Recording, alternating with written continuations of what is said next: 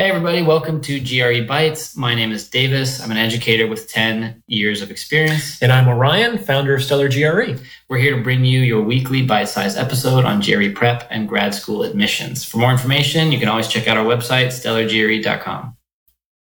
Okay, so let's paint a picture here. Mhm. I've prepped for the GRE. Okay, great. I've taken all the Stellar GRE courses. Good idea. I'm confident to a degree of my ability to perform. Uh, but I also have grad school admissions coming up, deadlines, and I'm looking to schedule my test.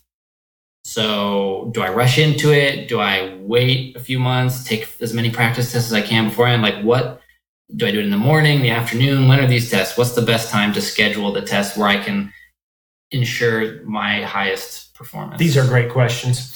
So uh, I'm, I'm going to preface this by saying that everybody is different. And so you need to examine yourself and what works best for you. So, but I'm going to give some general rules of thumb. okay. So first of all, I recommend my, my preference is to be one and done with this test. I'd rather take the test once, get what I need, and then move on with the rest of my life. To further that end, I need to be sufficiently confident that when I schedule the test, I can get what I need. I have to do that. And in order to do that, I have to uh, do some research and some self inquiry hmm basically, if I'm scoring at or around my target level on full length practice tests in a week or two before the test, I'm ready to take the test. Does that make sense? Yeah. So let's unpack that a little bit. What's a target score? A target score is the median score for successful applicants at your top program of interest.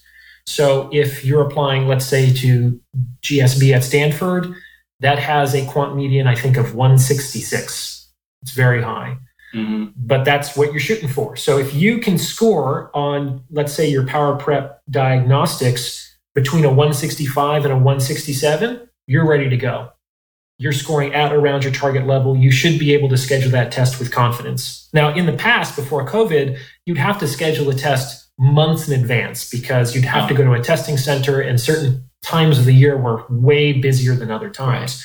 Now we have the luxury of at home administration and basically, you can schedule the test days in advance. So Okay. you have a lot more flexibility with timing, and you can wait until you're scoring at around your target score at a consistent level to pull the trigger on that test. hmm And that will increase the likelihood that you can be one and done. hmm Now, is it the end of the world if you don't get what you need on your first attempt? No, you do have to wait three weeks before you can take it again. And that means you will have to continue to study or even study more because you have to at least keep what you've maintained. hmm And if it wasn't enough, you have to do something different. So it prolongs your test prep experience Right. at least a month, it seems like, maybe Mhm. more. Um, and test prep is kind of not a happy good times place. You know, I love it, but most people don't want to hang out there indefinitely. It's kind of like a bardo. It's a it's a waiting room between two places. Mhm. You know, it's not a destination in and of itself for the vast majority of people, which I totally understand. So it's um, I, I I like to take like a boot camp approach to things. I hit it hard, I hit it fast, I make it a priority in my life. And if I do that, usually people can do that between two and three months, hmm and then they're ready to hit their target scores. Mhm. Now, obviously, the two or three month window can change depending on a student's baseline Mhm. and also a student's target. hmm Obviously, the bigger the gap between where they're starting and where they want to go, may take a little more time. obviously Yeah. you know some people waltz in and they're you know they're they're brilliant on the verbal section and, and the writing and they just need a little help on the quant and so basically two-thirds of the test are kind of taken care of for them and so they get to have a more uh, targeted approach to their prep which takes less time Right. generally Right. right, so uh, that's when you know that you're ready to take the test now with respect to when like what time of day that is actually an excellent question so each person should examine himself or herself and determine when they're at their peak mental functioning.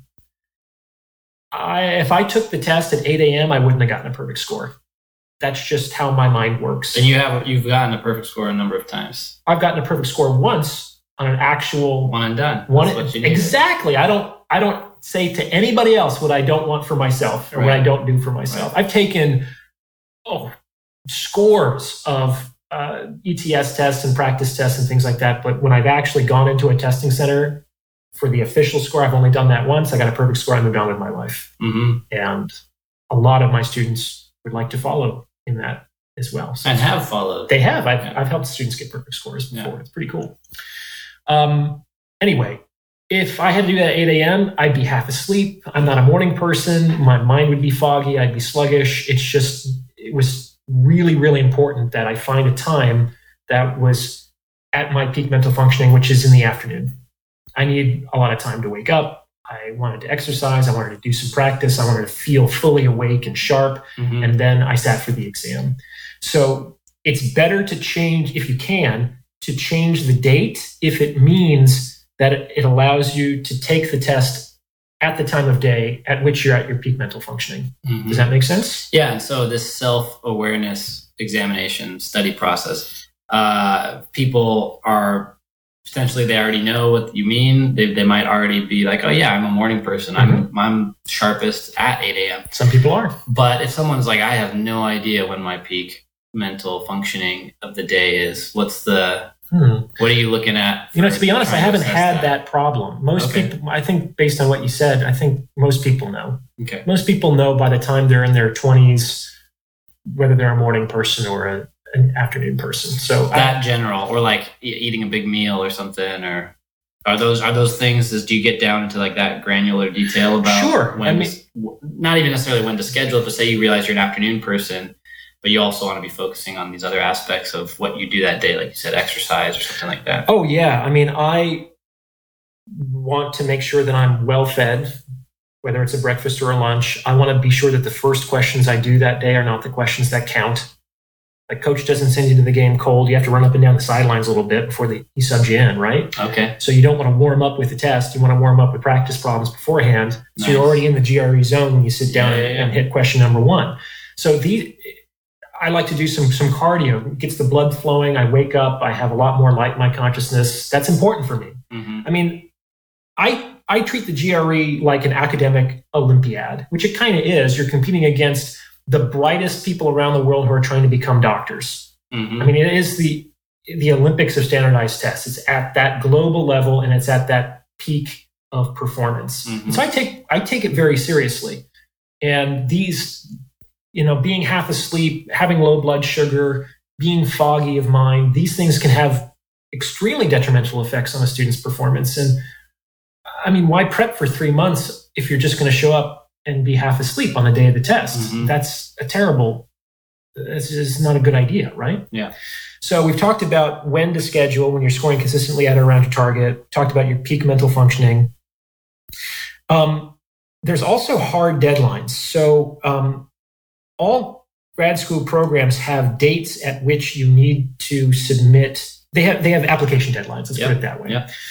Now, here's something to consider though: that there's two types of schools with respect to application deadlines, and you each student has to do research to determine which type of school he or she is dealing with. hmm There are what I call cool schools and strict schools. Okay. Okay. A cool school basically allows you, the student, to submit your unofficial GRE score on the application prior to the deadline, provided you at least had taken the test prior to the deadline. So, for example, if the deadline is December 1st, if you took the test on November 30th, you could submit your unofficial scores the next day and be totally cool with respect to the deadline. Unofficial scores meaning The scores that you receive immediately following your administration. right. You get your unofficial scaled scores in quant and verbal two minutes after you finish the test. Right. But your official scores only show up in your MyETS portal about two weeks later. gotcha. And even then, schools will require ETS itself to release the official scores to them. To It- them, it, it yeah. doesn't trust you even with communicating the official scores that Yeah. are eventually communicated to you. So um, some schools are like that, and it's important to know if you're dealing with a cool school because it gives you a little bit more time to potentially prepare and to schedule the test. hmm Now, there are strict schools. Strict schools, on the other hand, require you demand that they have will have received the official scores from ETS prior to the application deadline. hmm So if it's a December 1 deadline, they need to have received the scores from ETS by that time, which will take at least two weeks or 10 business days for that to happen, which means that your point of no return for a strict school is actually about two weeks before the official deadline. Mid November. And you don't want to figure out which school you're dealing with in mid You know what I'm saying? Yeah. Because that's going to create unnecessary stress and could even freeze you out of that year's Right. application cycle. Right. That's no bueno. So you want to do that research first. And the best way to do that is to write an email to the admissions department and say, the question you want to ask is very specific. It should be something like, um, do you need to have received the official scores from ETS prior to the application deadline? Or can I submit my unofficial scores from tests taken before the application deadline with the expectation that the official scores will follow after the deadline? And It's kind of wordy, but you, you want to get all that in so that the uh, the choice is very clear for the person that you're speaking to. Right. That makes a lot of sense. And so we've talked about on the front end uh, in terms of like timing your test so that you make sure you hit these deadlines for a strict or a cool school. Um, what about like say you've taken your GRE uh, a few years ago and you're looking at applying or still looking at applying? Is there a time limit on which you can no longer There is. both both a hard dead like a hard time limit saying like this GRE uh, score is no longer even viable, but also like a perceptual like if if or will schools look at it differently if it's like oh I took that two years ago, or do you want to be taking the They test shouldn't. always right No, right before your application deadline? I mean, uh, I think the sooner you can get through the GRE, the better. Okay, A lot of students come to me while they're still in undergrad or immediately out of undergrad because they're still in academic mode. They don't want to go to grad school right away, but they figure this is the time to sit for an academic standardized test. Mhm. So they take the test and they just put the score in their back pocket. That score is valid for five years. Mhm. So if they decide to go to grad school next five years, that's that's done. I think that's a, a perfectly reasonable strategy. nice. Um, so that's the hard deadline. The scores are valid for five years. Yeah. With respect to the perception, there could be some of that. I, I can't speak to the individuals involved. I know that they shouldn't be Mhm. considering that because a, a test that was taken last week versus four years and 11 months ago, they're still equally valid. And so legally, the admissions folks should treat both of those scores as valid scores, i.e., exactly the same, Yeah. and just compare them on the merits of their, uh, you know, the actual Results. scores. Yeah. yeah. So um, there could be that perception.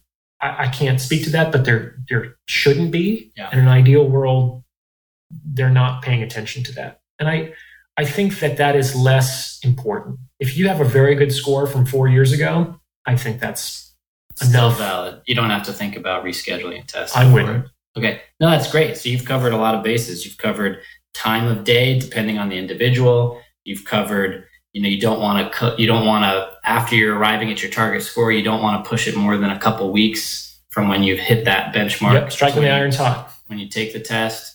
Um, and then you've talked about the admission, cool school, uh, strict school deadlines that you want to know beforehand, before you're even considering scheduling it, so that you can line everything up right. Correct. That's awesome. No, that's great. I just wanted to make sure. So we're good. Sounds good. All right, man. Well, thanks everybody for tuning in. We'll be back next week for another bite-sized episode of GRE Bites. If you have any topics you'd like to discuss on future episodes, let us know at stellargre at gmail.com. And if you're interested in either GRE prep or grad school consulting, check us out also at stellargre.com. See you guys again. Bye bye.